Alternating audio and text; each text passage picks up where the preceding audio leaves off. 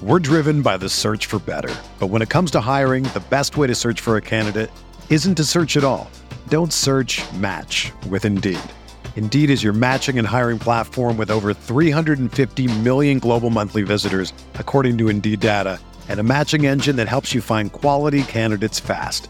Ditch the busy work. Use Indeed for scheduling, screening, and messaging so you can connect with candidates faster. Leveraging over 140 million qualifications and preferences every day, Indeed's matching engine is constantly learning from your preferences, so the more you use Indeed, the better it gets. Join more than 3.5 million businesses worldwide that use Indeed to hire great talent fast. And listeners of this show will get a $75 sponsored job credit to get your jobs more visibility at Indeed.com slash BlueWire. Just go to Indeed.com slash BlueWire right now and support our show by saying that you heard about Indeed on this podcast. That's Indeed.com slash BlueWire. Terms and conditions apply. Need to hire? You need Indeed. This podcast episode is brought to you by Coors Light. These days, everything is go, go, go. It's nonstop hustle all the time. Work, friends, family expect you to be on 24 7. Well, sometimes you just need to reach for a Coors Light because it's made to chill. Coors Light is cold lagered, cold filtered, and cold packaged. It's as crisp and refreshing as the Colorado Rockies. It is literally made to chill. Coors Light is the one I choose when I need to unwind. So when you want to hit reset, reach for the beer that's made to chill. Get Coors Light in the new look delivered straight to your door with Drizly or Instacart. Celebrate responsibly. Coors Brewing Company, Golden, Colorado.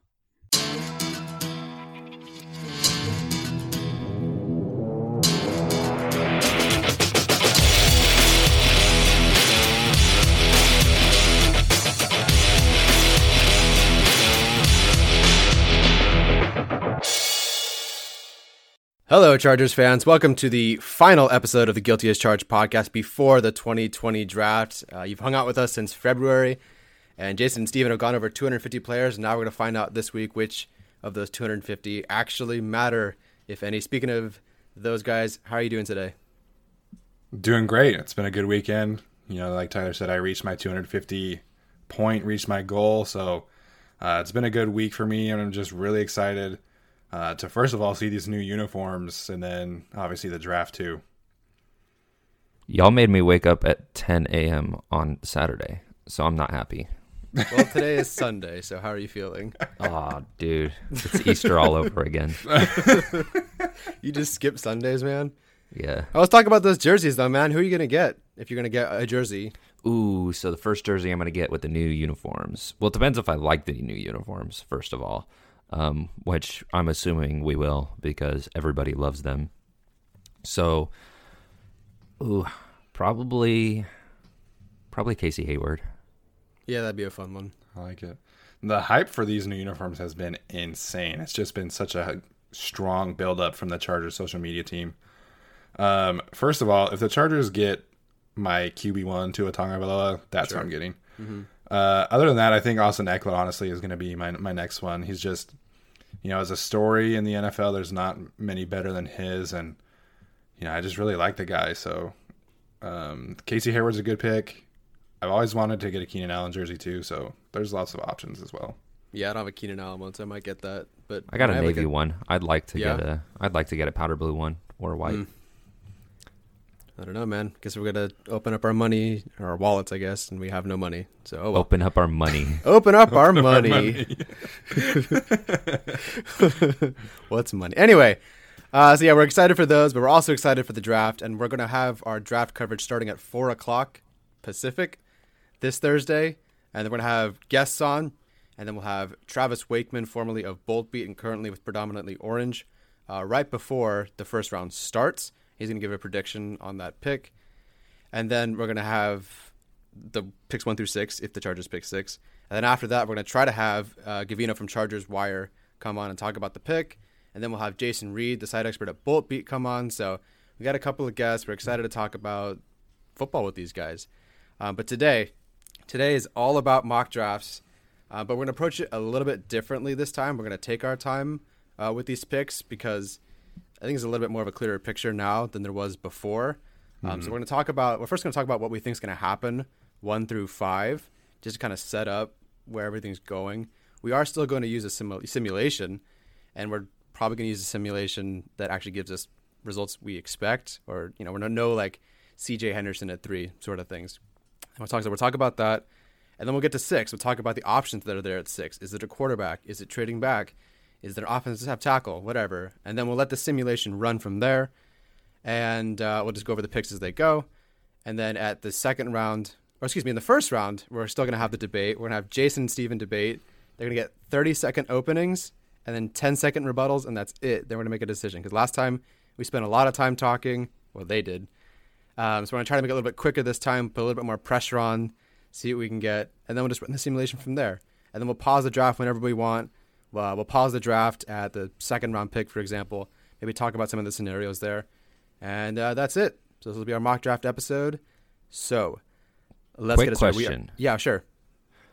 Is this what we expect is going to happen? Like Yes. when we're so we're arguing about what we think is going to happen. Yes. Okay, cool. From a Tom Telesco, Anthony Lynn standpoint, if you will. All right, sweet. So Steven is going to want a running back, and I'm going to want a. Uh, I'm going to want a quarterback. Is that is that what you're saying? Yes, exactly. Okay. All right, well, gu- we'll see. Who knows? I'll try to take a little bit more personal consideration into this one, not just the arguments. Because, I mean, I don't want some players at some positions. Don't make me take Jalen Hurts at 70 or at 37. Anyway, Just wait um, until you. Just wait until I take him at six. oh, well, you're going to lose. I'm just going to, we're on Zoom. Like, I can't just kick you out of the room. I can just hit the little X and get you out of here or mute you or whatever.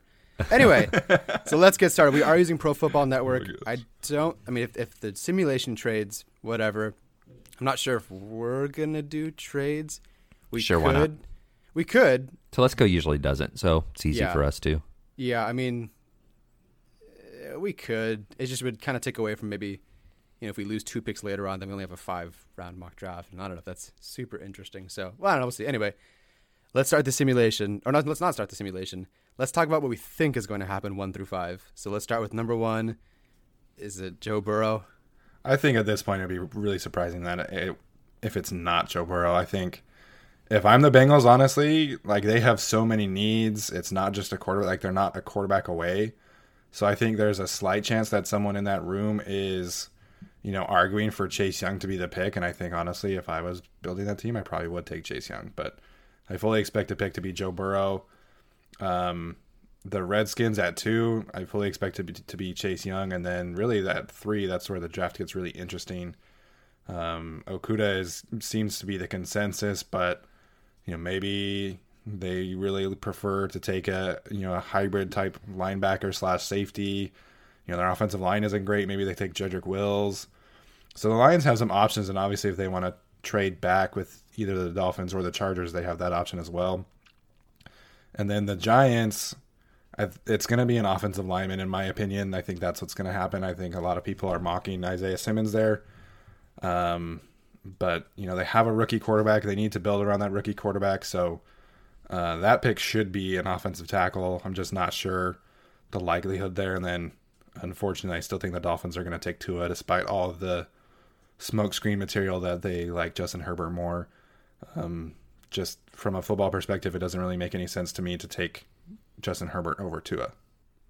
Wouldn't it be so nice to just be watching and hear the the letter J when the Bengals are taking their pick and they're thinking, "Oh, they're going Joe Burrow," and it immediate, immediately just turns into Justin Herbert Oh my gosh. on draft day. Oh, We Twitter would won't- explode. oh, we wouldn't have to fear at six. We'd just be okay. In that instance, if the Bengals do take Justin Herbert, what do the Redskins do? Right. They still take Chase Young. I I think they go Joe Burrow. Um, I I think the Redskins would absolutely go Joe Burrow, or they would trade back. I think that would be the smartest move.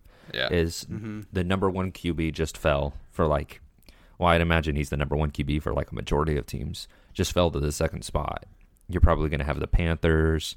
Uh, I imagine the Jaguars, Dolphins, even the Giants. Maybe they, they'd all be looking to, to move up. Maybe even the Lions uh, would be mo- looking to move up to two. And so that would just be hell.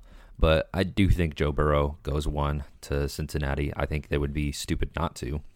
I mean, they they could go Chase Young, but I actually like the Bengals pass rushers a lot. You got Carl Lawson as one of them, and I just I don't, I don't think D line is a huge weakness for Cincinnati Is when you compare it to just youth anywhere, quarterback, uh, wide receiver. I it could benefit them to trade down, I guess, but you know they do have a lot of holes. But you bring Joe Burrow in, and then you have um, I believe his name is Jonah Williams from Alabama last year. Yes. Uh, he's getting healthy, so you already have a lineman to protect him. You're basically getting two first round rookies, so it's going to be interesting there. Um, second, I would not be surprised if the Redskins pulled in Arizona and went and got Tua, but I do think they go Chase Young. I just think you know Ron Rivera gets his chance to get his guy, and if his guy is not Dwayne Haskins, then you go take you go take Tua because he's your new head coach. You sur- you've put him basically you've put all your cards on the table with him, and so if if he wants a quarterback, you go get that quarterback for him. And then Dwayne Haskins, they could flip it for whatever pick. Uh, Jeffrey Okudah, I think that's sealed. I if the Lions did not go Jeffrey Okudah, the only one I could see is Derrick Brown. That's the only other option I can see for the Lions. Yeah. Um, maybe Isaiah Simmons, maybe. And then you got Isaiah Simmons to the Giants. I'm with Steven there. I think that's probably going to be Andrew Thomas or Jedrick Wills, Tristan Wirfs. I just I think they're going to want to go protect their quarterback, and that line is pretty meh. So I just think that's their number one priority. I could see them trading back though if something Absolutely. insane happens. I could see the Giants trading back. Um, and then Miami. Listen, if they go Justin Herbert over Tua, that's fantastic. I would. I just don't think it's going to happen. I think they're going to go to a, but I would love for them to just mess up. So, I I think this is exactly how one through five pans out: is Joe Burrow, Chase Young, Jeff Okudah, Isaiah Simmons, and Tua Tagovailoa. And I know a lot of Chargers fans when I posted that on Twitter, they did not like that at all. And I can't blame you guys because that sucks because you're talking about basically the top three prospects that have been linked to the Chargers are gone, mm-hmm. which would be terrible. All right, so we have run the simulation for the first five picks. It is Burrow, Young, Okudah, Simmons, Tagovailoa. So we are at the sixth pick now. I don't need to remind you guys who's available. I think everyone's pretty much aware of who they can take here. So I will give you guys about, well, you didn't even need 15 seconds to think about who you're going to pick. Probably not. Okay, so I'm going to start. Okay, let's do this like last time. You pick a number between 1 and 10. Whoever gets closest will start. So I'll have Jason pick a number Four. between 1 and 10. 4. You didn't pick 10. That's good. I'll do five. Five. Okay, my number is always two. So Jason is closest. Jason will start. it's always two, guys. Anyway, let's do this. So with the sixth pick, Jason, you would like 30 seconds. Go. I would like her, I think. Um, I think they're going Justin Herbert. I'm 99% sure they are drafting Justin Herbert. I just think it's it's set in stone unless Tua falls to six and they like Tua. Um, but even in that case, I still think they're in love with Herbert. Everybody that you know has somewhat talked to the Chargers, linked to the Chargers. You're talking Col- Colin Cowherd, Daniel Jeremiah. You're talking um, basically uh, just everybody thinks Justin Herbert is is the guy there. Steven, Uh, go for it. Fluff. Yeah, so the consensus from all of the media that are connected with the Chargers, you know, Daniel Popper is thrown in there as well. You know, all the Chargers beat writers, um, almost all of them have connected a quarterback to the Chargers. So I, I, I'm with Jason. I think the pick is Justin Herbert. In this scenario, I would take Andrew Thomas. Personally, I think that would be a much better uh, value pick, and I think yeah, he fits perfectly as a left tackle, and he's got a very high upside. You get the left tackle of the future, and you can build around Tyrod and take the quarterback shot next year or later in the draft. But I think Herbert is the pick. Okay, Jason, you got 10 seconds, dude. So why Herbert and not roll with Taylor and Thomas? So just clarifying, this isn't what I would do, but just because you want youth, you know, you just want youth at the quarterback position. You want your future set, and that's just really that's kind of the way the NFL works. I would personally roll with Taylor, but you know, if they Don't if they care. go- Steven, you're up. Go. Yeah, the pick is going to be Herbert in this situation. Um, as much as I want Andrew Thomas or someone else, but it just makes too much sense to have a rookie quarterback and have that contract and that um, valuable fifth year option. All right. Well, you guys stink. So we're going to select Justin Herbert with the sixth pick. What do you want from us? That's gonna happen. Yeah, I know. It's not. It is your fault. It's totally your fault, actually. I've been trying really hard to not buy into the Mm-hmm. Herbert to the Dolphins talk, but to me, it's just a smoke screen. I don't think honestly that they would take Herbert. I think if they take a quarterback at five, it's going to be Tua. I could see them taking an offensive lineman. Like I think that's a slight chance of them taking you know Tristan Wirfs or Jedrick Wills or Andrew Thomas, but I'm pretty sure that they're going to take Tua, and that's going to leave the Chargers with Herbert, much to our dismay. Which, to clarify, like if he is a pick, like I'll be fine with it, and I think Sure. he does show enough signs that I think he could develop in the Chargers system, and I think he having Tyrod there would be a really good mentor for him. But I would just rather have that value of a of a top tier offensive tackle at this point. But I think Herbert's going to be the pick. I would hate everything. So why is why is it that Herbert is the guy connected and not Love? Like I understand people feel differently. Maybe they like Love, they don't like Love, but like why is it always Herbert? Uh, Herbert takes care of the football. Okay. And I think they're sick of the interceptions. They just want the defense to win them games, uh, Mhm. which is a mistake. It's I think it's a mistake. I mean, you're in the AFC West right now. You got Drew Lock, who looks like he could be the next breakout player, and then you've got Patrick Mahomes. God forbid the Raiders go get Jordan Love, uh, like they've been predicted to. You're you're dealing with a lot of good quarterbacks. Um, and obviously, nothing is sure yet. Drew Lock, he may not work out. Maybe it was just luck. You never know. But it's just relying on a defense. It doesn't really work anymore. It, doesn't because the second you got to get into a shootout, you're done. And it's good to have a solid defense. Don't get me wrong, but if you rely on that defense, there's more.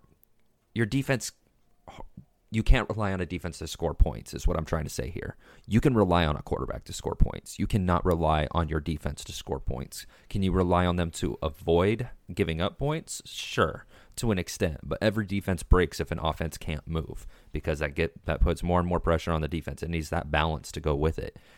So it's it's a really scary thought to me that the Chargers are basically saying just don't turn the ball over and we'll have our defense do the work. I think it's a mistake. I think it could work to an extent, but it it can get you in a lot of trouble. Yeah, I think you know what Jason is saying is really spot on because defenses we've seen like uh, for a season where a defense can carry teams to the playoffs, like last year with the Patriots, you know, 2017 with the Jaguars, where a defense for one season can score points and can create turnovers, but it's such a hard thing to carry that over to be a consistent turnover extensive defense every single year in the NFL. It just doesn't happen anymore. And so Dan Orlovsky, I know he's kind of polarizing, you know, opinions on him kind of vary all over the place, but uh, he said the other day that for Justin Herbert to be successful in the NFL, he's going to need a team to uh, help him bring out that aggressive gene that he showed glimpses of in 2018. And I just don't know if that's the Chargers. Like, if you put Bruce Arians with Justin Herbert, I think that would work out perfectly because Bruce Arians is so aggressive as a head coach. But Anthony Lynn, I think he's so he's so conservative at this point in his career. He wants to be risk averse. He wants to take care of the football.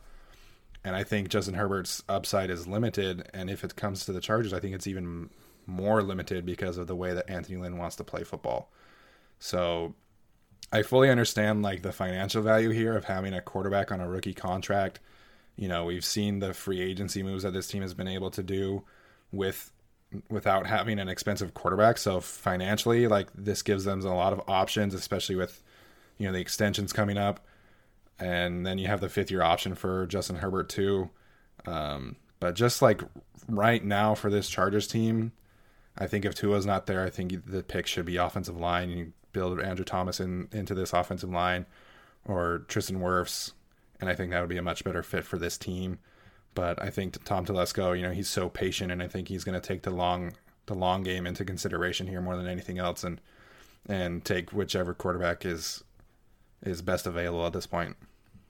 Yeah, and I mean, I think they just trust in Pipkins. I think they think Pipkins is their guy. Is he? Maybe. Who knows? Um, offensive line always takes like there's a lot of offensive line that are an elite level in the NFL that took five years to get to where they are. Uh, it's a very hard transition. So I mean, you'd never know, but if I had a say in it, I would take Andrew Thomas. I think he's the best offensive lineman that has come out in the last four years, maybe. Um, I think he's the smartest. I think he's the most mobile. He gets that second level like nothing, and there's just not a lot of flaws to his game at all. Um, he's going to be drafted by somebody, and they are going to have their offensive tackle for the next decade plus. and that's just such a comforting thought to know this this spot is secure for the foreseeable future. And you know they take Justin Herbert, and you know it could be a two year experiment and be done, and that's that's where you get uncomfortable. So it's it's just it's a gamble. It's a big gamble. Do you go and get the sure pick in Andrew Thomas? Because there's no way he's a bust in my eyes. I think Yeah. everything about him screams franchise left tackle. Whereas Justin Herbert, there's a lot of red flags there, and I wouldn't want to make this pick. I wouldn't because if Justin Herbert or Jordan Love go and tear it up, then you now made a bad pick. By even though Andrew Thomas is successful, you now missed on a franchise quarterback, and that's the tough thing, man. You just there's there's not a lot of winning scenarios at this number six pick. There's a lot of losing scenarios. Yeah, for sure. So just the last thing that I want to bring up here, and Tyler, you can answer this too if you want. Um, what chances or what likelihood would you give this team of trading back if this scenario pans out one through five? What are the chances they trade back? It depends on who they want. Because if you got, I mean, if your blue chip Simmons, Okudah, Young, Tua, and Burrow are gone, who's trading up? Is it the Raiders from 12? Who do they want? A receiver? I think Albright said maybe you know teams would try to actually try to move up for these receivers because you want a Jerry Jeudy, you want a CeeDee Lamb, whoever it is. But I mean, who wants Herbert that bad? Who I- wants to I give think- up? I think Carolina and Oakland would want Herbert. I think so. Carolina's got a Teddy Bridgewater. That I still think Carolina's going to be in the play for a QB, especially if Tua falls a little bit. I think Carolina's absolutely going to be in the play for a QB. I mean, veteran contracts have not stopped teams before in going and getting their guys. Now the Jaguars are stupid, so that's a special exception. but um, they like you look at the Jacksonville Jaguars; they legit lied to their fan base and said Yeah. we got our guy in Nick Foles, which was just a blatant lie. And you can't, as a GM, expect Nick Foles to come in and give your team a secure quarterback spot. And Carolina with Teddy Bridgewater, I mean, maybe. I mean, it could work out, but you still got to go get that rookie QB. I mean, because I'm I love Teddy Bridgewater, but if I had to give an over under on him being successful with the Panthers, it's it's not great. It's not great. Just because that Panthers team, I mean, kind of fits what Teddy wants to do. You got speed on the crossing routes with Curtis Samuel and such, but I do think they're going to be in the hunt for for Justin Herbert, especially with all the speed they have in that receiving corps now with Robbie Anderson and Curtis Samuel, and then DJ Moore. That's just Justin Herbert's paradise. Mm-hmm. So we'll we'll see, but trading back, I give it maybe like fifteen percent. I just when's has Telesco ever traded back?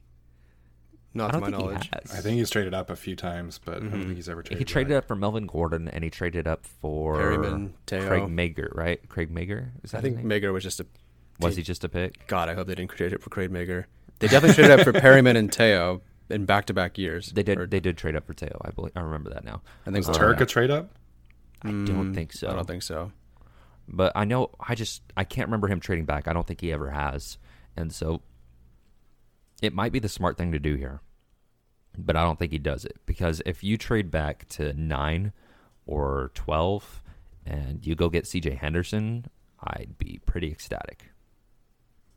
Yeah, it just depends on who wants to move up. I know. I know if he doesn't trade back and takes Herbert, I know Chargers fans are going to be livid. But someone also has to want to trade up. He can't get ripped off here too. So if everyone's offering him crap, I mean, yeah, he's gonna he's gonna take Herbert, I guess. So anyway, If he traded back and got Herbert, I would be thrilled with it. Honestly, I think Sure. that's you, you get some other picks, and I think that's good value. Mm-hmm. Well, did Tyler mean that like we traded back and Oakland took Herbert? Is that what you mean? No, I mean, like- we trade back and take Herbert, like the Chargers trade back and take. I'm not even talking about who they would take. I'm just saying that if Telesco's presented, you know, Chargers fans if he doesn't move back because every year it's like, well, just move back. Obviously, just move back. I mean, it's not that simple. Another team has to want to move up. Who are you? Who are you dangling in front of another team here? It has. It, ha- it pretty much has to be Herbert or Love. It's probably not one of the tackles because you're just going to get a, you know, Wills or Wirfs later on if you wanted Thomas or whatever. If you're one of those like, you know, seven to fifteen guys. Or if the Falcons want to move all the way up to get Derrick Brown. I mean, if they want to, go for it. We saw the Saints move up for Davenport. It wasn't to top six or anything, but they moved up pretty significantly for that guy. So And I don't know how legitimate it would be like to move Mm-hmm. up 10 spots like that into the top 6. That would be really hard to do. Yeah, so we'll see. So round one, we're gonna go with Herbert. The simulation's gonna take us from here. If it goes crazy, I apologize. It's not my fault. Here we go. Justin Herbert with the sixth pick, and we'll just shout out names as we go. Brown to the Panthers. If any point you want me to pause this, let me know.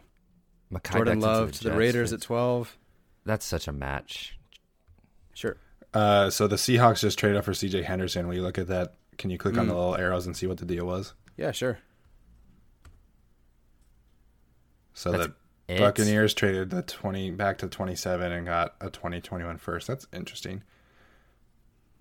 Would Okay. you move up from thirteen picks for Henderson and give up a first next year? Yeah, that'd be interesting. So the I'm also just seeing that the Broncos took Kenneth Murray. That's interesting. You know they've been really linked to a receiver. Um, that would be really interesting if they passed on a receiver for Kenneth. I would hate them taking Murray. That would I would hurt. All right, let's resume.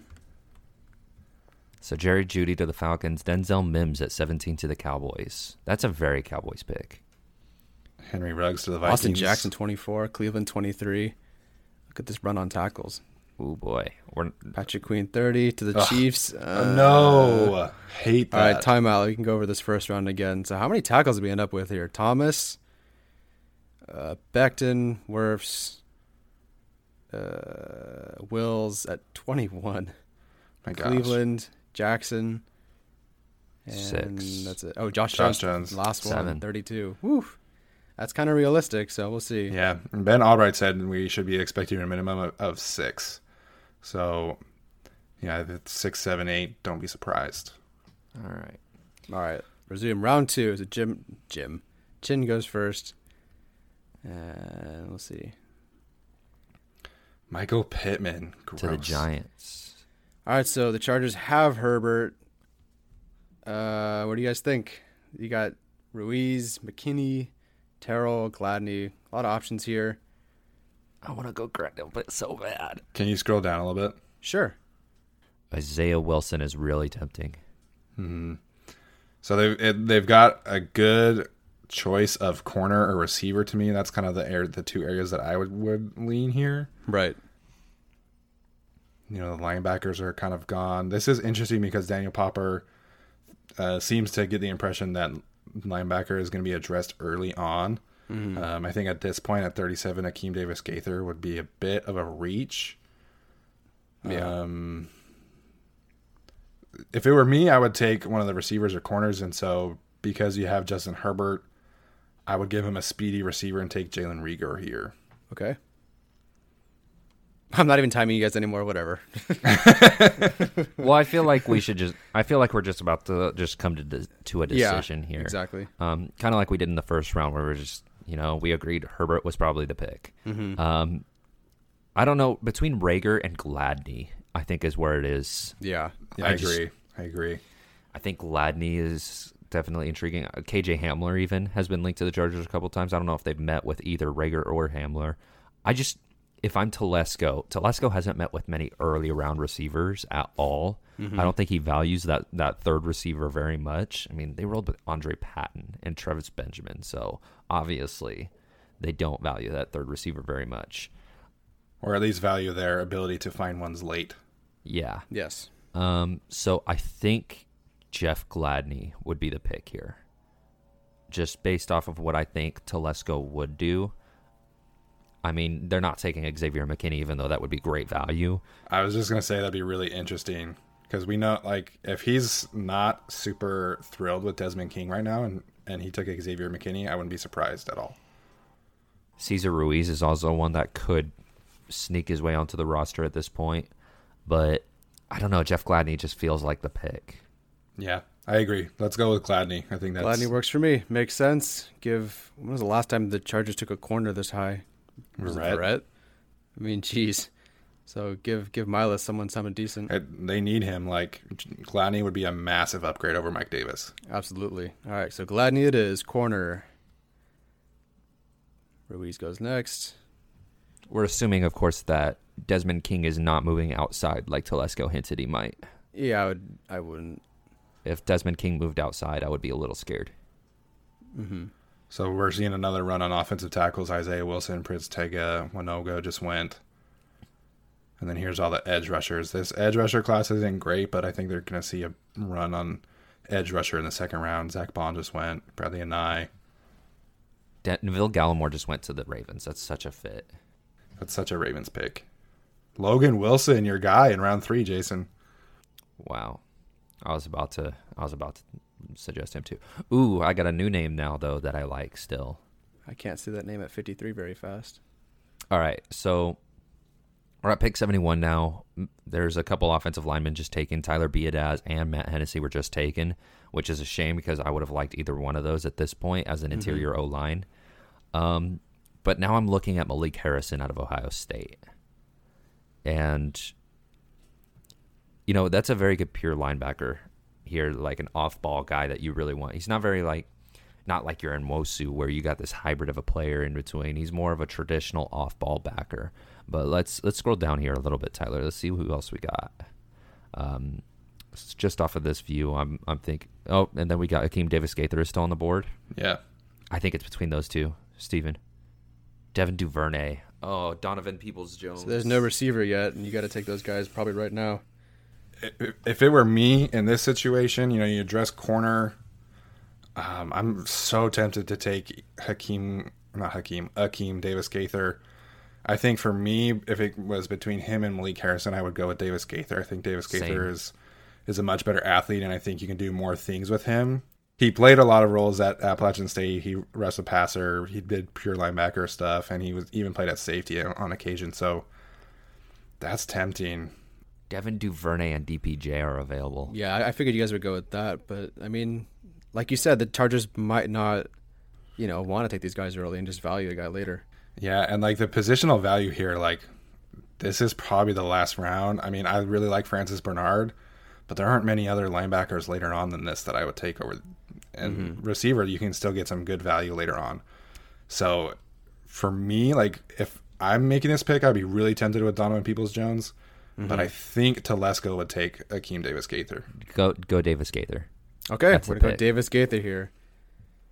So Davis Gaither, just for like a, a recap for you guys, Davis Gaither is a very coverage heavy linebacker. You're talking Yeah. like um, Cool.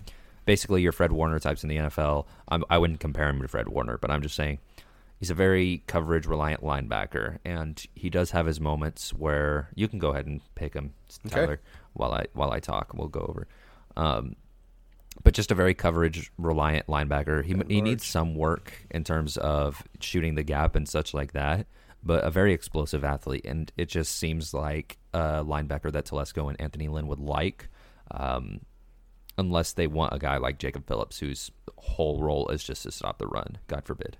Saints take Jalen Hurts, Peoples Jones to the Patriots. with Davis Gaither, you can do a lot of different things on defense, and you know we have been really excited about the possibilities of Kyzir White, but with Ake- with Akeem Davis Gaither, I think you can do all of those things that we have been expecting Kyzir White to do. So you know you can line up at safety on occasion, he can do linebacker, you can rush the passer, you can blitz coverage, blitz with him, put him in the nickel if you want. Like there's so much versatility you can have with Davis Gaither on the roster. So Jordyn Brooks was just taken by the Texans at 111 in the fourth round. I've seen him mocked in the first round a couple times recently, so we'll see what happens there.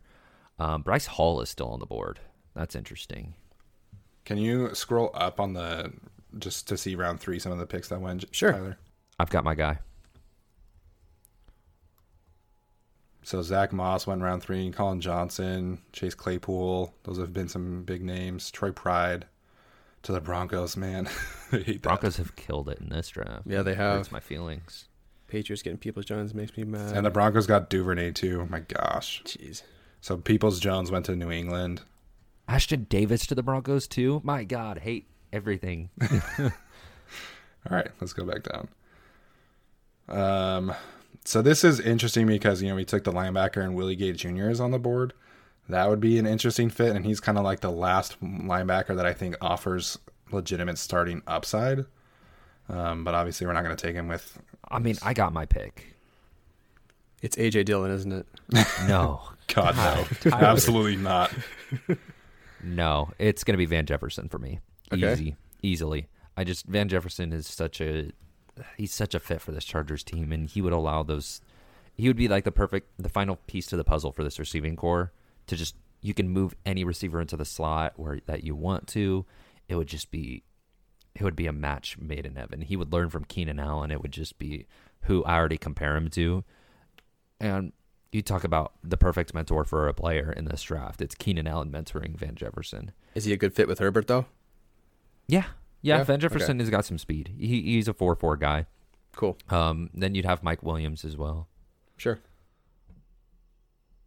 Just so everyone knows what we're kind of looking at, you have so you have Van Jefferson, you have Antonio Gandy Golden, Tyler Johnson, KJ Hill, Kalija Lipscomb, John Hightower, Isaiah Hodgins, Quintez Cephas. Those are the receivers on the board. So, you know, I'm kind of going to rely on Jason on this one and just ask him a question. If you could compare Van Jefferson and Tyler Johnson, because I feel like it would be one of those two, what's the differences there for you? Tyler Johnson. I don't think he's as anywhere near the level of a route runner as Van Jefferson is, but I do think Tyler Johnson would be a better. Like if you need a, a rough clutch catch in a pinch, like it's similar to the way that Mike Williams would just, you know, Philip Rivers would throw it up, throw it up in the vicinity, and Mike Williams would go get it. Um, he would be Tyler Johnson would be better in those situations. I also think he's better at catching a little bit through, um, like just understanding how to catch it through traffic, going up and winning the fight for the football, being the first one to touch the football. I think Tyler Johnson wins there. Um, Van Jefferson, though, just separation and reliance. You know, if Van Jefferson gets hit, I rely on him a little bit more than Tyler Johnson to hang on to the football, which is interesting because Tyler Johnson is a guy I would trust more to fight for the football. But Van Jefferson, he just he can take a hit and he that slot role that he could rotate with with Keenan Allen would just be so much more of a fit. Whereas Tyler Johnson, I think he's more of an outside guy. I mean, he could play in the slot, but you know, I just think Van Jefferson offers more versatility here, and I think he fits more to what Tyrod Taylor is going to want to do, which is you know, uh, throw to these open guys, get the ball out quick to Keenan Allen, Van Jefferson, and then Mike Williams is a jump ball guy. Van Jefferson can take the top off. I don't think Tyrod Taylor will take advantage of that too much, but Justin Herbert will. So I just think it's a really good fit, no matter who the quarterback is. You know, he's he does offer the speed and he offers the separation underneath. So I just I, I think it's a match made in heaven. It's beautiful. He hasn't been someone that's been connected to the Chargers, or at least by fans, at least. Um, but you know, we've kind of gotten that versatility and reliability message from Tom Telesco and, and Anthony Lynn all off season. So um, I just kind of wanted to pick Jason's brain there because you know Tyler Johnson has been, you know, it's been a popular guy amongst fans, but Van Jefferson really hasn't been. Um, but I, I agree with Van Jefferson. You can do a lot of different things with Keenan Allen and Mike Williams, and and he is fast. Like he didn't run a forty time, but he is really fast. So I'm going to agree with Jason here, and I think we, or I think Telesco will probably value that versatility and reliability of Van Jefferson. Cool. Van Jefferson it is. Wide receiver. So there goes two guys that have been linked to the Chargers: AJ Green to the Panthers, and Darrynton Evans to the Cardinals, which is a really good fit. there AJ with Dillon to the Broncos, really? Ha. Three guys. AJ Dillon to the Broncos is my favorite thing so far. I forgot, I forgot Muti was on the board. AJ Dillon is honestly like Royce Freeman. Like they're Mhm. so similar, but worse. but worse. James Morgan to the Packers. That is such a good pick. That's perfect landing spot for him. Troy Dye. Ooh, Robert Hunt to the Eagles. They need that. Mm-hmm. I would have been really tempted to take Robert Hunt here if, Yeah. for the Chargers. Okay, there's a guy here, and I know it's probably, I I mean, with Hunter Henry still here, and he just signed the franchise tag. It could be a little sketch, but Hunter Bryant here would be very That'd be interesting. really interesting. hmm Thaddeus Moss as well. Yeah, go to the offensive linemen here, specifically like guards or centers. So I don't think that this would be a tackle area. You know, there's not really any high upside guys here. Um, but Ben Bredeson would be interesting. So would Jonah Jackson. Nick Harris from Washington as well. Yeah, Nick Harris offers a lot of versatility. Calvin Throckmorton, uh, he had a rough Senior Bowl, but I think you know he did his job and he played five positions on offensive line at Oregon. So I think uh, I wouldn't hate that. To me, I'm between Ben Bredeson or Nick Harris here. You know, I think Mike Pouncey, his health is really up in the air. And I think Tom Telesco is going to value, you know, Jason said this earlier. I think he's going to give Trey Pipkins his shot. And I think he's going to let Trey, uh, Sam Tevi switch positions and Forrest Lamp compete at left tackle. I think we're going to have an open competition between those three at left tackle. And I think he's going to go with an interior offensive line here over tackle because at this point with the tackles, there's not really anyone that gives you a lot of upside as far as potentially being a starter. But Ben Bredeson and Nick Harris, like there's starter upside there between those two. So I'm going to shoot this out there. Uh, Nick Harris is a very mobile center, and He if he plays left guard, he's going to be able to block perfectly for Ekeler. Bredeson has a little more power to him. Yeah. But Nick Harris, I mean, a lot more power, not a little bit. ben Bredeson Um, is so powerful. Uh, Nick Harris, I just think he fits more with Justin Jackson and Austin Ekeler. So I feel like if I had to pick between Bredeson and Harris, while I like Bredeson more, I feel like Harris would be the pick. Um, and I do like Harris a lot still. hmm And he did meet with the Chargers. Nick Harris did. That's Mhm. right. Um, so I, I feel like it's Nick Harris here. Just that mobility to get to the second level, along with you know whoever starts a center being Feeney or Quessenberry. It's just that mobility in the run game is going to be very valuable, along with Tr- Trey Pipkins as well. If Trey Pipkins and or Forrest Lamp are playing on that left side, you're going to have a very fast left side of that offensive line. So you're Yeah, pegging is- Nick Harris as left guard. Yeah, that's Okay. probably where I put Nick Harris. Yeah, obviously, you know, he played center at uh, Washington, obviously, but I think center and guard are so similar that it's a lot easier to switch between those two positions. Whereas t- switching from tackle to guard is much more difficult. Mm-hmm. Um, you know, we've even seen him with Dan Dan Feeney switching from guard to center and actually being a better center than he was a guard. So, um, man, that's tough though because Brent Bredeson in the fifth is such good value. Like, I think Nick Harris is here in this situation. I don't know if Ben Bredeson is here. So that's just kind of where I'm hung up on. But I do think that Nick Harris would be a better fit. So Yeah, like I said, I like Bredeson more. I just think Nick Harris is the pick. If I was, if I had to guess what Tom Telesco would pick here, I would say Nick Harris. Okay, we'll go with Nick Harris. Let's do it. Got our interior guy for left guard. so let's just pause this here and Sure. go over the five picks that we have right now. Okay. just so everyone has everyone listening can uh, so you just click on the logo so justin herbert at six jeff gladney at 37 akeem davis gaither at 71 van jefferson at 112 and nick harris at 151 so we've covered a lot of the bases a lot of the needs that we think that tom telesco is going to have in mind so i think this is a really good draft so far um, so let's keep going Okay. So what are we looking for moving forward? Are we looking for specific positions or just guys that could be BPA at this point, really. Okay. All right, let's resume. Like no matter the position, I think BPA at this point. Dane Jackson to the Raiders. Ow. yeah like Michael. Ojemudia to the Colts. Play with Rivers. That's so sad. See, Charlie Heck just went, and I don't really like Charlie Heck a whole lot as an offensive tackle. So I think going with interior offensive line there is a really good is the right decision. Dolphins get Bredeson. Devel Clark, who has been mocked to us like from fans like a million times. Mm-hmm. All right, so BPA at this point. It's definitely not Stephen Sullivan, so let's just scroll down a little bit. Sear Durant is an interesting one, but at this point, I don't I don't see them getting any more O line. McTelvin Agim, that could be That'd be really interesting. scroll scroll back to the top.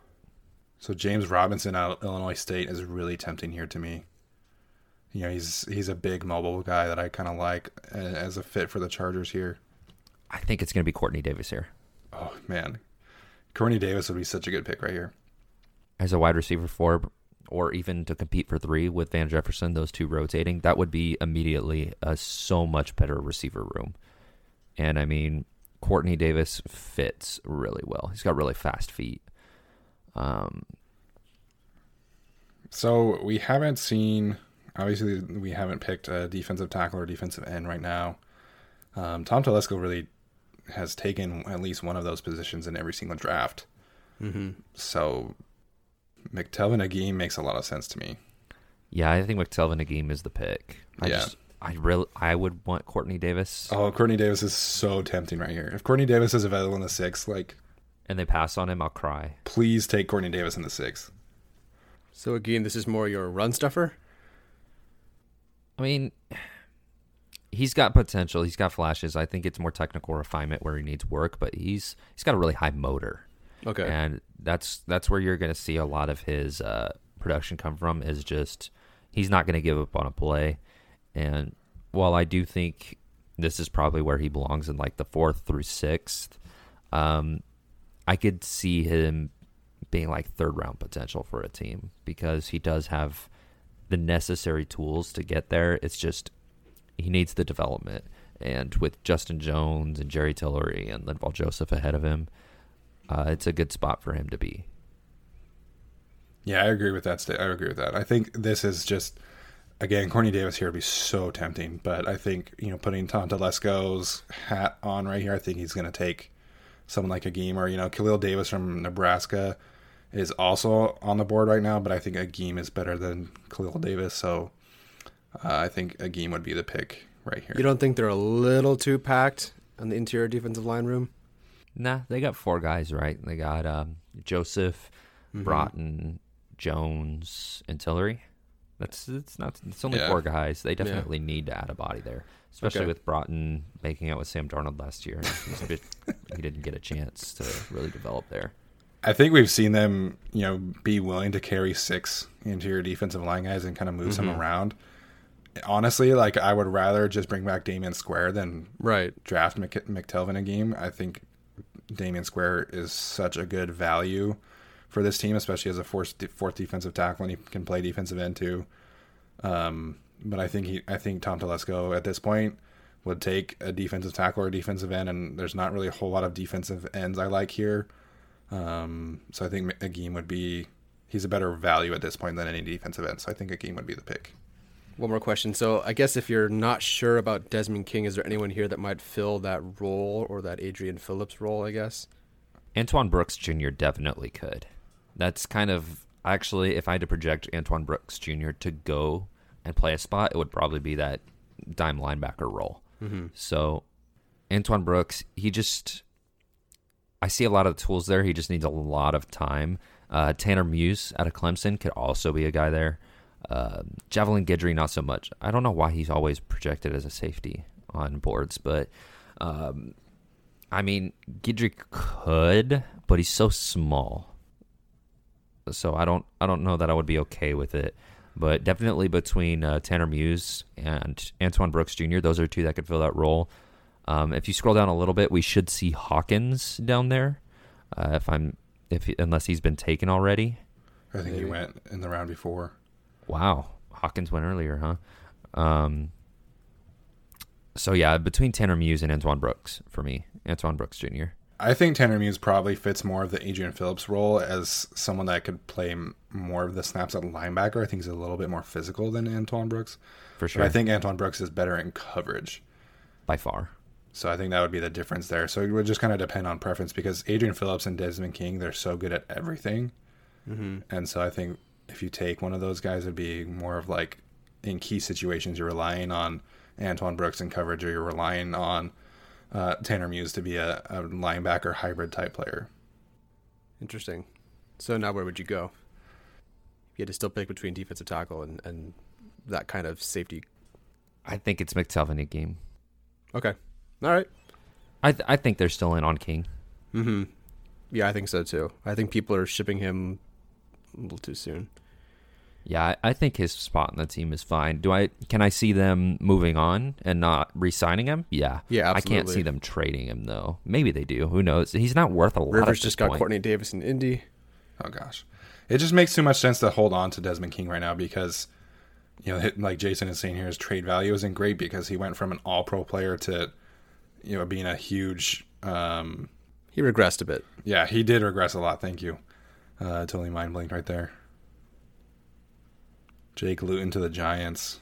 That sucks. Julian Blackmon's my pick. I don't need to look anymore. That's the BPA. I said I would go BPA. Julian Blackmon's the pick. Oh, this you want to talk about so happy.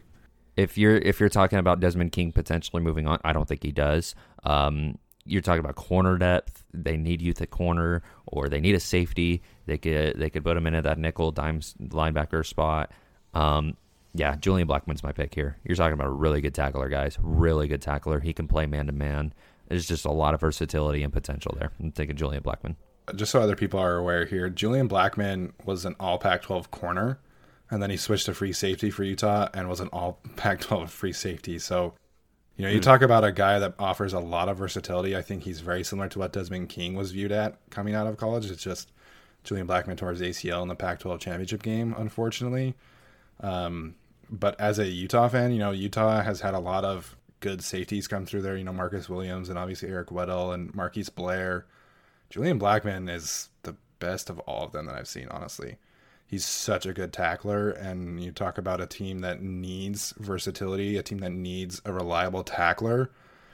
And you put Julian Blackmon at free safety for this team, and he's the best tackler that they've had at free safety in a long time. So obviously, I would love that pick. Um, Malcolm Perry out of Navy here is really tempting to me, just from a versatility on offensive standpoint. Uh, Quez Watkins, the receiver out of uh, Southern Miss is tempting because he's so fast.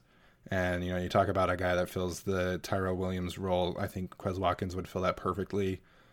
Kendall Coleman out of Syracuse is a guy I could see. Uh, yeah. Uh, very, he he'd be more of a run run support guy. Um, and then Harrison Hand is also available. That's interesting. But uh, Julian Blackmon is still the pick for me here. He just offers a lot of the versatility that the defense covets, and you know, if Desmond King, if he does get traded or if he moves on, that's a that's a very good replacement for him. And at corner as well. I mean, if if say corner gets hurt, I could see him coming in and being a really good corner for this team as well. Okay, I like it. So the seventh pick, no seventh round pick. Here we go. Blackmon. Was that our first kicker? I think that was the first kicker we just saw. Go. Are there two guys named Guidry in this draft? I had no idea. Yeah, they're cousins. Oh. Yep. One's a receiver from Mississippi State. Sage Lewis, the linebacker from Florida International, is interesting to me. He's if the Chargers pass on linebacker and one lane, I think that would be a, a good pick. Um, Kendall Coleman, just to go back to that kind of point, after watching him again, he kind of reminds me of like a poor man's Melvin Ingram, just from like a hmm. physicality and run stuffing ability on the edge. All right, so let's go over our picks in order. Herbert, Gladney, Davis Gaither, Jefferson, Harris, Agim, and Blackmon. So we hit most of the needs at this point. I mean, quarterback, yeah. Outside corner, outside linebacker, or any kind of linebacker, really. Wide receiver, interior, defensive line, and another corner. So I think a lot of people would be surprised about the lack of a running back or lack of a second receiver or tight end. Mm-hmm. Um, we just think, you know, Jason and I are on the same page here that Tom Telesco is going to value his his ability to scout and discover receivers and running backs late or undrafted in this situation. Mm-hmm. Um, but you know, you talk about a situation where you can have a very safe team that is really dependent on, you know, Tyrod Taylor not turning the ball over, Justin Herbert not turning the ball over, and then you have a really good defense you know, you add Gladney and Davis Gaither, who would be immediate impact players to this team. Julian Blackmon is really good depth. McTelvin Agim is really good depth. So I think this is just kind of what we think is going to happen because this team is ultimately risk averse and they're just going to rely upon their defense and the lack of turnovers from the quarterback position to kind of carry them into the future. And um, but at the same time, like Van Jefferson is really exciting to me as a pick, mm-hmm. as a weapon to develop with Tyrod Taylor and Justin Herbert. I think that's a really, really good pick. And honestly, it wouldn't surprise me at all if they took him. So I'm excited about this draft. As much as I don't love Justin Herbert, I'm really excited about this draft. And, you know, you get a lot of immediate impact guys and some really good depth guys as well. So this did turn into a what I would like draft though. Um, Kind of, but I mean, not necessarily. I think it made sense. What the I, I just do. think a lot of these guys are going to go a lot sooner than we took them. Okay. Like Julian Blackmon, I know he got hurt. I still think he's going to be taken in the third, fourth round. Um, I know a lot of mock draft guys have put him way down there. I still think he's going high. Uh, McTelvin Agim, I could see him as a third round, as I briefly mentioned earlier. Nick Harris, it really depends. I there were guys talking at the Senior Bowl. I know that were saying he's a fringe first round guy. So that was really surprising to hear. Uh, and then Van Jefferson, you know, it's tough because if he was younger, I would say he's like a first round type player. Absolutely. So it's tough to see where he goes. I could see him as high as round two, but not in the first round. Akeem Davis Gaither, the demand at linebacker could push him up there. I mean, and I know a lot of teams like him. So Yeah. it's gonna be it's gonna be interesting to watch. Akeem Davis Gaither, though, you talk about like the modern NFL linebacker. He's a perfect fit because he can do so many different things. Um, so, Tyler, what are your thoughts? Yeah, sure. The first thing I'm, I'm, just actually just kind of curious because this tackle class is so uh, pretty decent, at least as far as I'm aware, and this receiver class is so deep. I mean, the first thing I noticed is we didn't take a, an offensive tackle, which I don't think they're going to take one early by any means, barring something crazy. Um, but do you think there's going to be more of a push of guys off the roster that Telesco could pick up later on because of the depth and you know half decentness of this draft? Do you think Telesco's just going to be like, eh? You mean like don't in free one. agency? Yeah, maybe if there's just roster cuts because you know I forget who was had like 18 receivers in their top 100 or something like that. It's like you got to be kidding me. I think it was Daniel Jeremiah. Yeah. Um, so for offensive tackle, I think they go and get Jason Peters. I think they're just waiting for that period where it doesn't affect their comp pick, and I think a few Okay. teams are doing that. So if they were to sign Jason Peters right now, they would not get a third round comp pick for Rivers. But if they mm-hmm. wait a couple months for that deadline, or I think even less than a couple months, then they re- still get their third round comp pick if they get Peters. Yeah, and just from the positional value standpoint that we were talking about, really like once you get to round past round three, there's not a whole lot of offensive tackles that offer starting upside. So, you know, in the situation with Van Jefferson, and at that point, I'm pretty sure it was him or Matt Peart or Akeem Adeniji were the tackles that were available. I'd be okay with Matt Peart. I think Matt Peart offers a little more upside than Hakeem Adeniji does, but it's just the positional value there is so leaning towards Van Jefferson because he's an immediate impact player and a long term starter. You don't know that about the offensive tackles. And then again with Nick Harris, he's probably an immediate player at left guard. If not, he's a very valuable backup. And the offensive tackle depth at that point was not great. So I think offensive tackle is really going to be heavily involved in the first three rounds. And players are going to go much earlier than they should. Like Isaiah Wilson, I think he offers a lot of physical upside, but he's a massive project to me. And I think he's probably going to go in the first round, early second round. Ezra Cleveland, I really like him, but he's going to go earlier than he should. Ben Bartch is going to go earlier than he should. Even like um, Saahdiq Charles from LSU, I think he's going to go earlier than he should just because the tackles are going to fly off the board early, and that's going to push all the other tackles up in the second and third rounds too. So it's just the value standpoint and just kind of weighing the options. No, I'm I'm I'm happy with the draft overall. I'm not a huge Herbert fan, but I get it, and it's it's what the, we think the Chargers will do. It makes sense. Uh, the only thing we're not seeing, so running back, we didn't hit, but that makes sense to take one later. Undrafted free agents, they do that all the time. Um, who else? I'm blanking right now. What did we not take? A second receiver or tight end was another one. Oh, tight end. There you go. Well, that's I think that's just Donald Parham. I think. So you have Davis Gaither as an outside guy, right? He's not playing Mike. He could. Mm-hmm.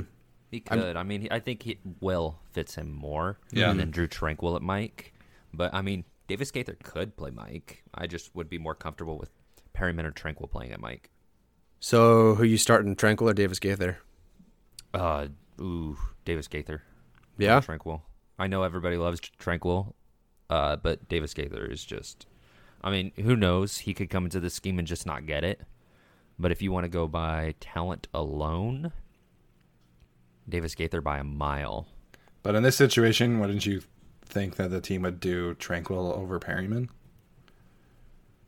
That'd be nice. That would be nice. Tranquill to me is just so hesitant in run support. He's not a very explosive player when it comes to like like getting knowing which gap to go through and then exploding through that gap. Um, so for me, it's just tranquil. He's a sure tackler, but he had a lot of issues with coverage, like just flowing with the eyes of the quarterback, breaking on when on the release. He still has issues there, but he would get there just late. So you never know. More experience could get him there. Right. And uh, Akeem Davis Gaither, he doesn't have that problem. You know, he see that he sees the arm break and he's going, and he he recognizes the gap and he'll he'll get there quick. Drue Tranquill just has a lot of um, he needs to get there. You know, and I wasn't as high on Drue Tranquill as a lot of fans were. I think he reminded me a little bit of Blake Martinez in a sense where you know he would make the tackles, but it wasn't anything like wow, that was amazing. You know, there was I can't remember which game it was. It was late in the season where you know there was a team. Who was it? I want to say it was the Broncos, and they were getting five yards, ten yards, five yards, ten yards. But Drue Tranquill was tackling him after those five or ten yards, and fans were all over Twitter like, "Wow, Drue Tranquill is making every tackle," and I was just like, "Yeah." But he's having to make him 10 yards downfield because he didn't read the gaps right. And that's just kind of the the thing I see to where I would maybe still prefer Perryman because he gets that gap penetration. He has that down. If you want to tackle in the backfield, you send Perryman and he's going to get there. I haven't seen it from Drue Tranquill yet. I think he could. I just don't think he's confident enough yet. Um, so if I had to choose, I would still go Perryman with Tranquill rotating in. Okay. Right on. Maybe that's a really unpopular opinion. I'm No, it makes crap. sense, and they they did do that. I'm pretty sure last year, so it's not like it's Yeah. out of the blue. Yeah.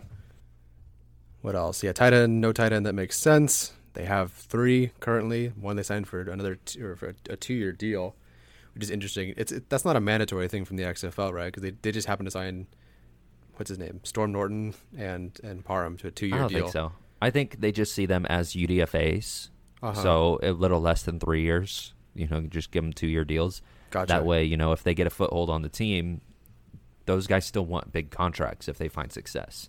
So it's it's, it's just enough time. Uh, backtracking a little bit, I Sure. don't think Drue Tranquill is Blake Martinez. I hate Blake Martinez. I love Drue Tranquill. All right. Blake Martinez is a very bad linebacker. Drue Tranquill is actually pretty okay. So Yeah. And the the bright side of him rotating in would be that he can keep his role on special teams, which he was so good on special teams. So right. Um, I wouldn't hate the idea of him rotating either. But anyway, back to what Tyler was saying with just um tight end, I you got your you got Hunter Henry franchise tagged, right? You're good Yeah. for at least one year. I don't know if they extend him. I think they'll I think they should wait a little bit to see if he gets hurt this year. Because if he gets hurt this year, I mean that sucks because I want Hunter Henry to get paid and be successful. But at the same time, if you go give him a four year deal or three year deal worth big money, like ten mil per year, and he just gets hurt again, there's a problem. Um, and I do think he is gonna get hurt again. I just I don't know. I I don't trust it. I just don't. It's different than Keenan Allen, who you know lacerated a kidney and tore an ACL. Those are those are really unrelated things. Hunter Henry tore his ACL just by jogging at practice, and then what did he do? Break his knee or something? Like Yeah. broke broke something in his knee. Um, in the very first game, he was back, so it's just it's really concerning for me. It's just I don't know. Maybe it's unwarranted. I don't know. I don't know. I just don't trust it, and so I, I would like to see a tight end in this draft, but I think they can wait a year, and I think next year's tight end class is like fifty times better. Oh yeah. Next year's tight end class is great. Yeah, Let's talk about the next class, though. Not tight ends, obviously. It's quarterbacks, and I'm just kind of curious. I mean, you guys, I think, have Fields and Lawrence. Well, no, you don't like Lawrence as much, Jason. not as much, but I still love him. I Okay. mean, he's still a top five pick to me. I just don't like mm-hmm. him as I don't like him as much as I'd like Fields. Gotcha. I don't know. I'm just really interested in a scenario where the Chargers just don't take a quarterback. I know it's not the popular thing, but I mean, you got like Desmond King on Twitter saying Tyrod Taylor QB one, you know, and stuff like that, and it's just like, It is so tempting. You're right. It is so tempting because Tyrod Taylor took the Bills to the playoffs, and the Bills roster was absolute trash. So it is tempting. And um, in this situation, like if Tua's off the board, 100%, take an offensive tackle. You play the quarterback game next year. I don't think that they'd be in range to get Fields or Lawrence. I think Fields and Lawrence go one and two next year. Mm-hmm. But Jamie Newman, man, Jamie Newman is the truth. Let me just name a couple guys here because Steven's talking about Jamie Newman. I want you guys. So a couple of people have told me they don't want to pass on quarterback this year because their Fields and Lawrence are going one and two. There is still Sure. Newman, right? And me and Steven both love Newman. He's Yeah. a really good quarterback. It's more than that though. Kellen Mond out of Texas A&M. He's legit, right? And he, with another year of development, he's going to be something. He's going to be something. He's on Steven's top ten this year. Oops. Rookie mistake by me. You've got Kyle Trask out of Florida. I know some people are high on him, not so much because uh, I think it's just size. People are in love with his size, but he's not bad. Um, but then you've got Trey Lance out of NDSU. He's he's a legit quarterback too, and there's been talk that he could be a potential first round guy next year, um, as a you know one of those small school Trubisky, Carson Wentz, uh, Easton Stick type guys. But man, Trey Lance, you want to talk about usually your scrambling quarterbacks last lack uh, accuracy, right? You're talking about Trey Lance is a 1,000 yard rusher, Oh my gosh! and his accuracy is maybe the best part of his game. He's so accurate. You know, you usually have a trade off. You know, Lamar Jackson, he he is that 1,000 yard rusher, but he has some accuracy issues. Trey Lance does not have that, and that is insane. So Trey Lance is another guy I really like next year. We already talked about Justin Fields, Jamie Newman, Trevor Lawrence. Uh, there's some guys next year you can go get. Uh, Brock Purdy out of Iowa State is another one. Brady White out of Memphis has gotten some talk, but there's guys next year, and I know that quarterback this year is so. You know, Philip Rivers is gone. Feel like we need it. If they rush this, it could be a huge mistake. So Yep. I'm not saying wait. I'm not saying take one now. I'm just saying if it's not your guy, Exactly. yeah. just just move along. That's the thing is like you could rush it, you know, by a year. You know, next year we Jason just mentioned eight, nine guys that could be first round talents. But it's also just like the settling for the quarterback. You know, Tyler tweeted this out the other day of, of a conversation that we had had about the 2011 draft where, you know, you have Blaine Gabbert and, um, or not Blaine Gabbert, it was Yeah, Blaine Gabbert and Jake Locker. Jake Locker from Washington, who went before J.J. Watt and Tyron Smith, and it's just like that's just my ultimate nightmare. That you know you pass on Andrew Thomas or Jedrick Wills or Tristan Wirfs, and they become you know guaranteed Hall of Fame tackles, and Justin Herbert is out of the league in six years. I'm not saying that'll happen. I don't really know. You know, none of us can tell the future, but for me, Tua is my number one quarterback this year, and he'd be my number one quarterback next year. I think he's everything that I want in a quarterback. And if he's there, absolutely take that pick. But if it's Herbert, then wait. Wait next year and get in range for Jamie Newman or Brock Purdy. I think Brock Purdy would be the fourth one there for me. But Jamie Newman, man, he's so good. Like you talk about you talk about what Tyrod Taylor is. Jamie Newman is Tyrod Taylor on steroids. He's mobile, he's fast, he's physical, he's accurate, he's got great deep ball touch, he's got a strong arm. Good processor as well. It needs a little work, like a tiny bit of work. if he were out this year, if he decided not to transfer and he'd come out this year, I would take him over Justin Herbert this year easily, without a doubt. I would take him over Jordan Love. Like, there's Jeez, that's I love. know Jordan Love is my guy, but Jordan Love would be my QB five or six next year. Um, assuming those guys are still successful and still develop. And Jordan Love is my QB one. So I mean, I like next year's class a lot more. And even 2022, you're talking about Jayden Daniels out of ASU. Sam There's Howell. still guys that are gonna. I love Jayden Daniels out of ASU. It's like a dream for me that he's a Charger. So it's just, man, it's there's a lot of guys. This year's not a quarterback draft, and it's scary because the Chargers, quote unquote, need a quarterback. So if I'm running this team and Tua's not there, I'm waiting. I'm taking an offensive tackle. Mm-hmm. I'm beefing up this team for the quarterback that I want to take next year. And, you know, Jamie Newman, Brock Purdy, Kellen Mond. I would take all of those guys over Justin Herbert or Jordan Love. All right, I'm gonna call it then. I'm gonna make a prediction. If Tua is not there, the Chargers will not take a quarterback at six. I'm just gonna go with it. Genius, amazing. Let, dude, let's hope. Honestly, like Tua's not there. Take Andrew Thomas. Yep. Do it. You get an All Pro, likely future Hall of Fame tackle at left tackle. What the Chargers have never had. Like they've never had a tackle with the high ceiling mm-hmm. that Andrew Thomas has had. Like you talk about the tackles of the past with King Dunlap and Russell. Maybe Okung. McNeill. Okay, you're right. You're, maybe Yeah. McNeill. You're right. But that while. was a long time ago. And he's injury plagued as well, if I remember right. So if Tua's not there, please take an offensive lineman and wait until next year. Don't take Jalen Hurts at 37. As much as I like Jake Fromm, he's not a good fit.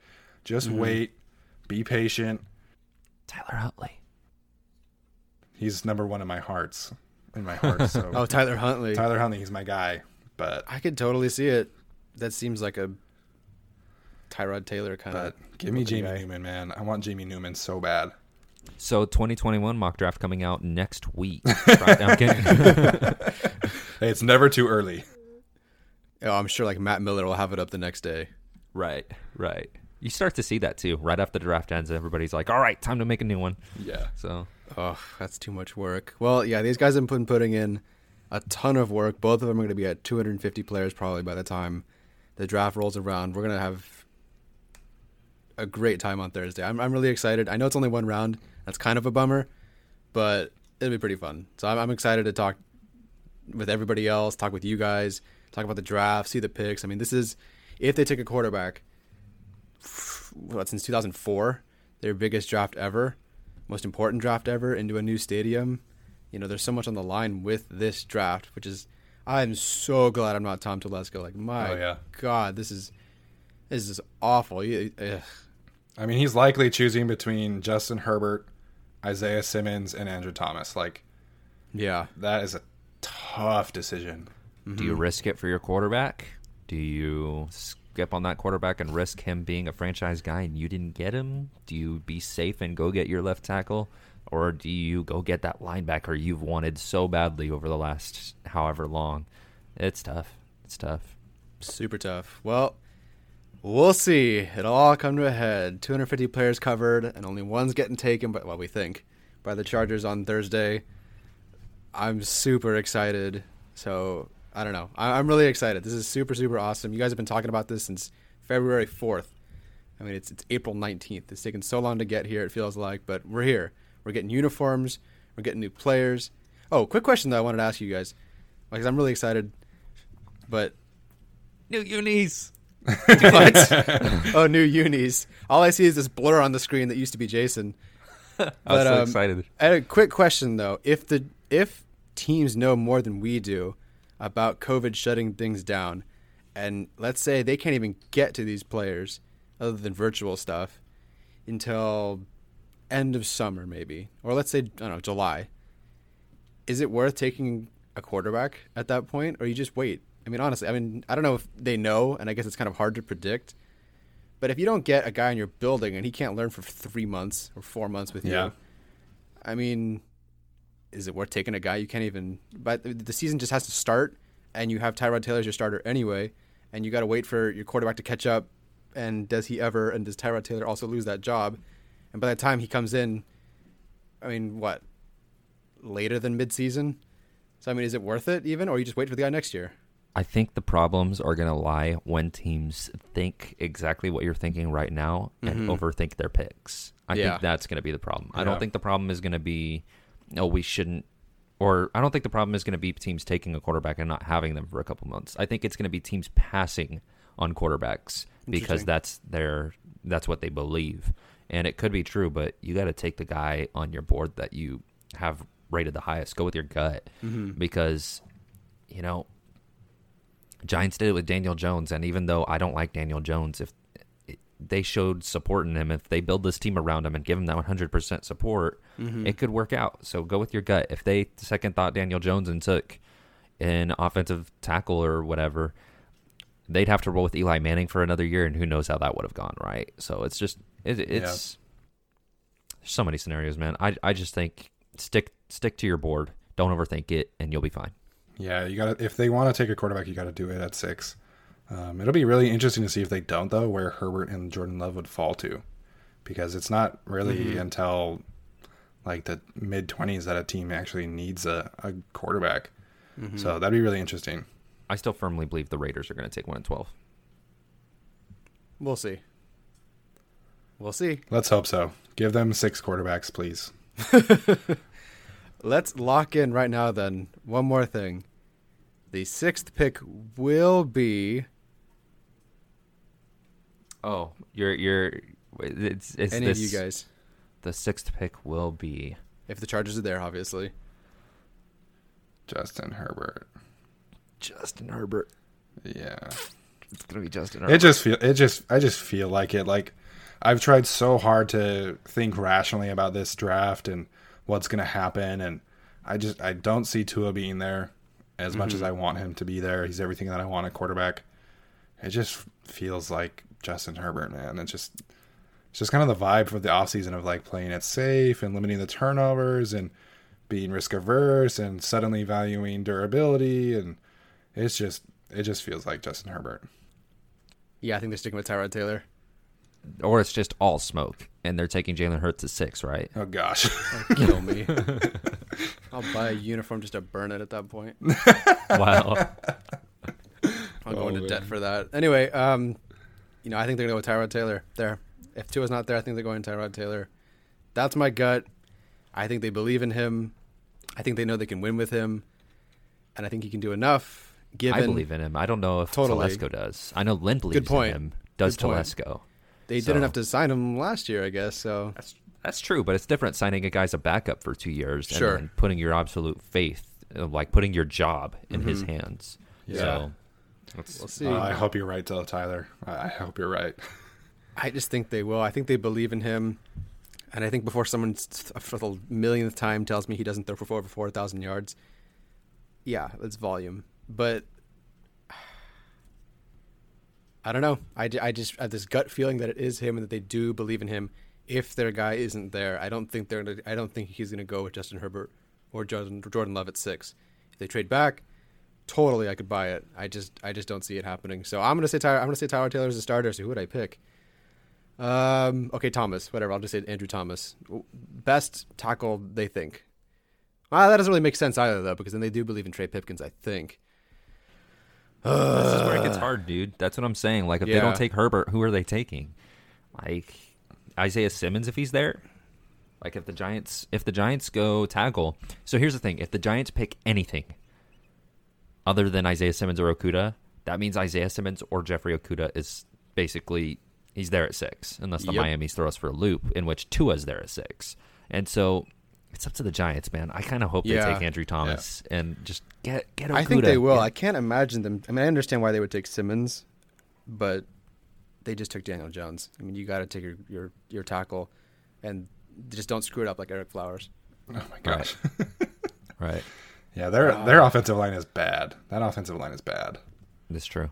Side note, your guys' names together make Steven Tyler. Yeah, yeah, yeah, yeah. yeah. wow. That was fun. That was fun. Wow. Well, that was my Aerosmith impression without yelling. If anyone was wondering. be here on Zoom on Thursday, guys, because you don't want to miss a thing. oh my gosh. I'm gonna order some Wingstop or something. Get some get, go full football mode. Anyway, so if the Chargers want to follow you guys on Twitter, uh, they should walk which way? What? I tried, Jason. I Oh tried my with gosh. Aerosmith pun. wow. He wants to walk this way towards Stephen I. Hagland and GAC Podcast 17. Interesting. This is this has gone downhill real quick. I, Steven, I know, I know you're trying to hope, you're hoping for Tua, but honestly, you should just dream on. oh my gosh. All right, I'm out. so punny today, I'm man. stopping this recording. I'm not even going to talk about at Centauri 13 S Y N T A R I 1 3. I'm out. Hey, spelling it now. You know, what if everyone was trying to look for you before and they couldn't Yeah. figure it out because you never spelled it?